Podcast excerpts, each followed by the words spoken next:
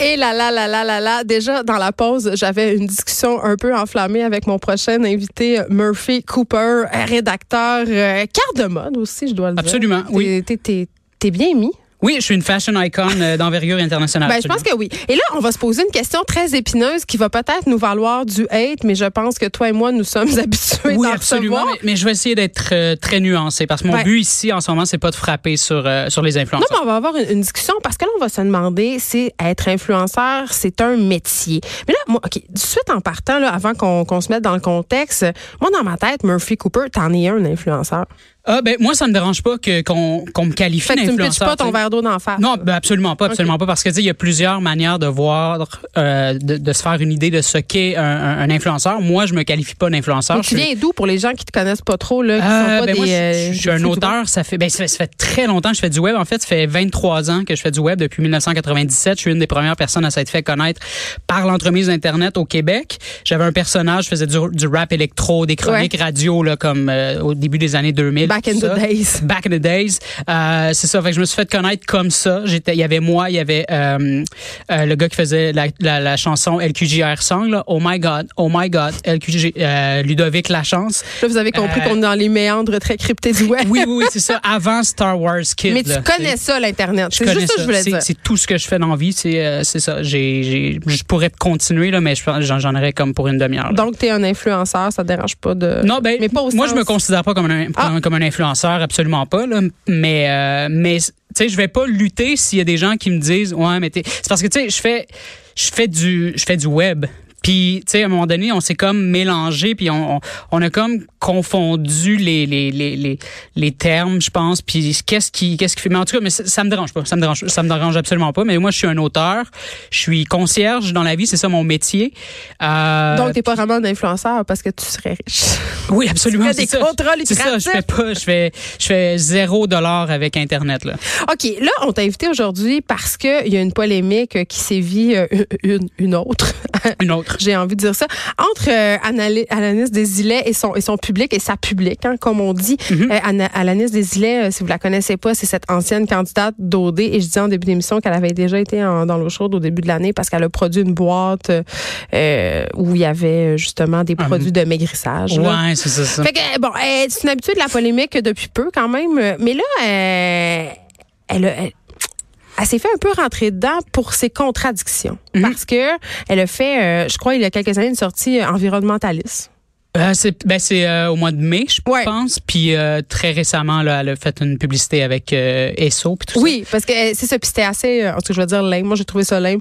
Elle disait, mais c'était maladroit. C'était maladroit. Puis c'était quoi la publication exactement? Elle disait, ah, je m'en vais en vacances avec ma voir ma famille. Ouais, c'est ça. Elle remerciait Esso de pouvoir de pouvoir voyager de manière un peu plus esthétique là, de selon ce que selon ce qu'elle disait là, tu sais que ça ça brûle moins de carburant. Je sais pas trop là. Tu sais, j'ai aucune idée. J'ai pas de voiture, fait je, je, sais pas. Mais euh, ouais, c'est ça, tu sais. Et les gens ont pas aimé ça, là, elle s'est fait accuser d'être contradictoire, mm-hmm. elle s'est fait insulter. Et là, P.O. Baudouin, un autre habitué des polémiques, on never forget son histoire avec sa carte Visa uh-huh. dans un taxi, euh, s'est porté à sa défense. Et là, toi, tu as écrit une espèce de long texte là-dessus. C'est ouais, c'est ben c'était pas tant sur là-dessus parce que j'aime pas m'acharner sur de des personnes. Ouais, c'est ça, c'est le point de départ. Ben, c'est surtout comment eux se défendent. Tu sais, c'est que c'est que, tu sais, euh, déjà en partant, moi, ce que je dis, c'est, tu sais, lutte pas quand, mettons, quelqu'un dit que c'est pas un métier ce que tu fais, tu sais, parce que c'est c'est des privilèges. Ils, ils surfent sur les privilèges qui de leur notoriété. Et tu sais, à un moment donné, c'est tu vas en voyage, tu euh, tu te fais prêter des voitures, tu te fais prêter un chalet, puis blablabla, tout ça. Mais je dis pas que ces gens-là ne travaillent pas. C'est juste que, euh, tu sais, c'est pour moi, c'est l'équivalent de, tu sais, ça, ça, ça, change pas grand chose si tu si tu laisses partir ce titre là de métier tu sais comme mais pourquoi ils sont tant rattachés tu penses? Ben parce que ils, cherchent à se à se défendre mais peut-être un peu trop tu sais parce que euh, parce que ils veulent pas donner raison aux, aux détracteurs tu sais Puis parce qu'on a beaucoup de préjugés là justement. Ouais. Tu, as fait un peu allusion. On pense que les influenceurs, ce sont des gens qui, qui justement se font payer des voyages, donc font pas grand chose. Exactement, c'est ça. Euh, vont dans des chalets, vont au restaurant, mais en même temps, ce qu'on voit peut-être moins, ce que le public sait moins, c'est qu'il y a quand même du travail derrière ça. Ouais, quand ils vont en voyage, des fois c'est deux jours, puis ils font des photos, puis ils partent. Là, c'est pas nécessairement idyllique tant Ouais, que ça. c'est ça, c'est ça. Mais si, si je peux faire un parallèle, tu sais, c'est que mettons que moi, euh, je, je commence à dire que je suis un, un écrivain, tu sais. Mais c'est c'est faux. Je suis pas un écrivain. J'écris, mais je suis un auteur. Tu sais, tous les tous les écrivains sont des auteurs, mais tous les auteurs ne sont pas des écrivains. Et moi, je pense que c'est là le problème, tu sais, parce que là, si je commence à dire que je suis un écrivain, si je commence à dire par exemple que je suis un intellectuel, je me considère absolument pas comme un, un- un intellectuel. Je me considère pas comme un érudit. Euh, et j'ai pas le parcours académique conventionnel qui me permet de dire que je suis un, intellectuel et je suis pas un écrivain non plus. Et si je me mets à dire ça, puis les gens, c'est comme si je me, je devenais systématiquement redevable envers les écrivains, les intellectuels et euh, les euh, les érudits.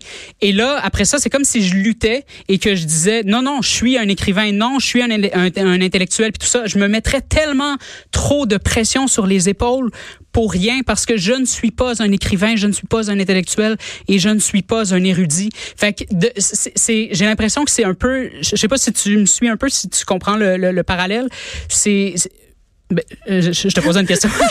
Ben, je te laissais, je te laissais non. continuer. Oui, non, mais je comprends, mais je comprends surtout que, en fait, ce que tu leur reproches, même si c'est pas vraiment un reproche, c'est se draper, si on veut, derrière cette posture-là, de dire on fait un métier, on travaille très Oui. fort.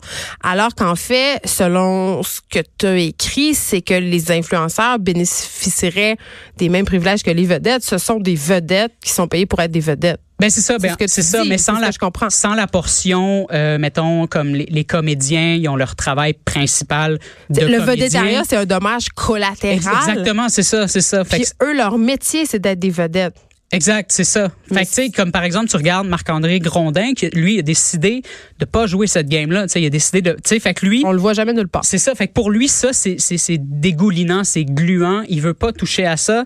C'est quelque chose qui te, qui te sert pour euh, de, de, de catalyseur pour euh, pour te, te, te rendre plus rapidement au sommet. C'est quelque chose qui te, te, te, permet une omniprésence médiatique, blablabla, tout ça. Ça dire j'ai- que de participer au jeu du vedettariat. oui, c'est ça, tu sais, aller, mettons, à Tombe Crochu, faire les covers de magazines, blablabla, puis tout ça. Fait que eux, ils prennent cette portion-là qui n'est pas nécessairement euh, obligatoire, là, pour, le- tant que tu fais bien ton travail, t'es pas obligé de, de, de faire ça. Mais en même temps, attends, attends, t'es conscient, que tu le vois comme moi, là, maintenant dans la game médiatique, même dans les médias mainstream, euh, est considéré ton following, ton influence. Donc, si tu te prêtes pas au jeu Oui, oui, de non, ça, ça, absolument. c'est très difficile maintenant d'avoir une carrière. Ouais, ouais. Pour Est-ce que, ce que je veux dire, c'est que ça, c'est pas la portion, c'est, c'est, c'est un à côté, tu sais, c'est, c'est, c'est ce qui vient avec, comme tu dis tantôt, comme tu disais tantôt, c'est un, c'est un, c'est un dommage co- collatéral. Ouais. Fait que Ça vient avec le C'est territoire. ça, mais eux, ils prennent le dommage collatéral et ils en font leur métier. Ben, comme Kim Kardashian, comme Ouais, ben, tout plein ça. de gens. Mais puis toi, c'est quoi ton problème avec ça? Ah ben c'est pas un problème, c'est plus, je trouve, que, comme j'étais en train de- de- d'expliquer tantôt, je trouve juste qu'ils s'en mettent trop sur les épaules. Tu pourrais tellement ne plus être redevable envers les gens qui te disent que tu fais pas un métier parce que c'est tu sais tu pourrais tu pourrais juste ça ça serait au moins réglé tu sais comme Mais- ce que tu fais c'est encore questionnable. Je ne sais pas, mais est-ce que ça vient pas justement avec cette culture du web, euh, cette proximité-là que ces gens-là développent avec leur following? Parce que, je sais pas, là, moi, j'ai écrit un film sur les influenceurs qui s'appelle Fabuleuse, puis j'en ai regardé, j'ai parlé avec plusieurs d'entre eux, et puis toi, tu le fais depuis des années. Je suis contente que tu sois là. Tu vas peut-être pouvoir me répondre, mais il me semble que quand ça fait des années que tu fais ton pain et ton bar, ou que tu fais des vidéos sur YouTube, ou que tu te prononces publiquement sur des plateformes qui sont pas mainstream, qui sont pas dans des médias, tu as tellement de proximité avec ton public que quand ce public-là qui te fait vivre, te critique, on dirait que tu comme pas le choix d'y répondre. Ils, se sentent obligés de. Ouais, ouais, ben c'est ça. Ben, sauf que ils répondent par des espèces de demi-vérités, des, des sophismes. C'est toujours fallacieux, tu sais. C'est toujours. Fait que, euh, mettons, quand Alanis Desilets dit j'ai besoin de gagner ma vie, Ouais, ben c'est ça, tu sais, mais c'est toi qui as décidé d'aller à l'occupation double, tu sais, il y a personne qui t'a forcé de faire ça, là, tu sais, tu comprends? Fait que c'est c'est comme ben tout le monde a besoin de gagner sa vie, tu sais, c'est le fait que on dirait qu'ils en font toujours leur spécificité, tu sais, on travaille fort, ouais, mais tout le monde travaille fort, tu sais. C'est toujours qu'ils sont des bonnes personnes. Oui, ben c'est ça, mais tout le monde est une bonne personne, tout le monde pense être une bonne personne, puis tu sais, comme au lieu de répondre à la critique puis d'adresser sa maladresse, ben tu sais, elle, elle, a mis vraiment tout l'accent sur ben tu sais, moi j'ai une bonne âme, je suis une personne sensible, j'ai un cœur, blablabla, je suis humaine. beaucoup de haine, je peux oui, absolument, mais, mais moi aussi, tu sais, puis, mais comme toi aussi, tu sais, je veux dire, mais c'est n'importe qui qui n'importe qui qui se met en, en, en, avant de la caméra sur internet va recevoir de la haine, tu sais, mais c'est parce que je pense que justement, il y aurait beaucoup moins de haine si il s'il arrêtait de, de justement, tu sais, toujours toujours jouer sur, euh, avec un discours qui est, qui est très fallacieux là. Murphy Cooper, pourquoi tu penses qu'on s'en prend autant à eux?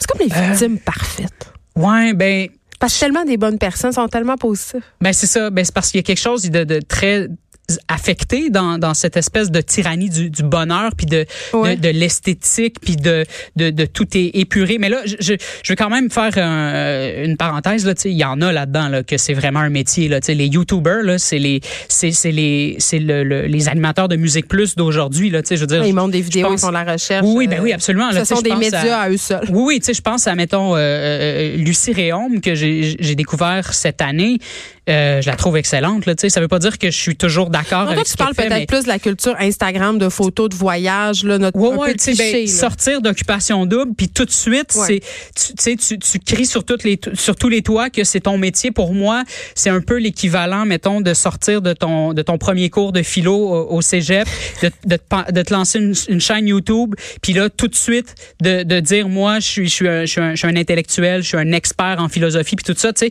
c'est assume que tu me dis-tu que le web ça s'apprend comme n'importe ben quel oui, métier? moi, quand j'ai euh, j'avais j'avais une notoriété avec euh, le détesteur depuis euh, 2010 puis vers 2013 je me suis mis à faire des vidéos et c'était mauvais.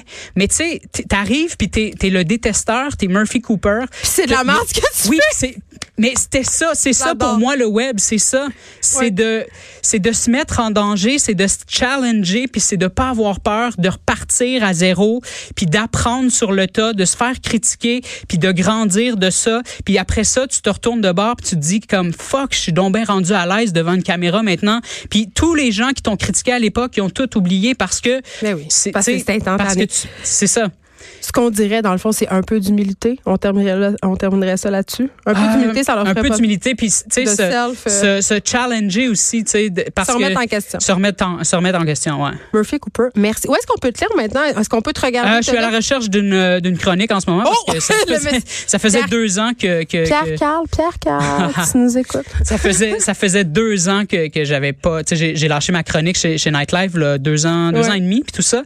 Mais on s'ennuie. On s'ennuie de toi. Moi, je pense que ça serait bien que tu retrouves un espace. Ça, ça, va venir. Euh, vous pouvez me suivre sur euh, euh, Instagram. Je suis une fashion icon, Murphy Cooper. C'est vrai, il y a un collier Chanel, mais je soupçonne que c'est une copie. Merci beaucoup, Murphy Cooper.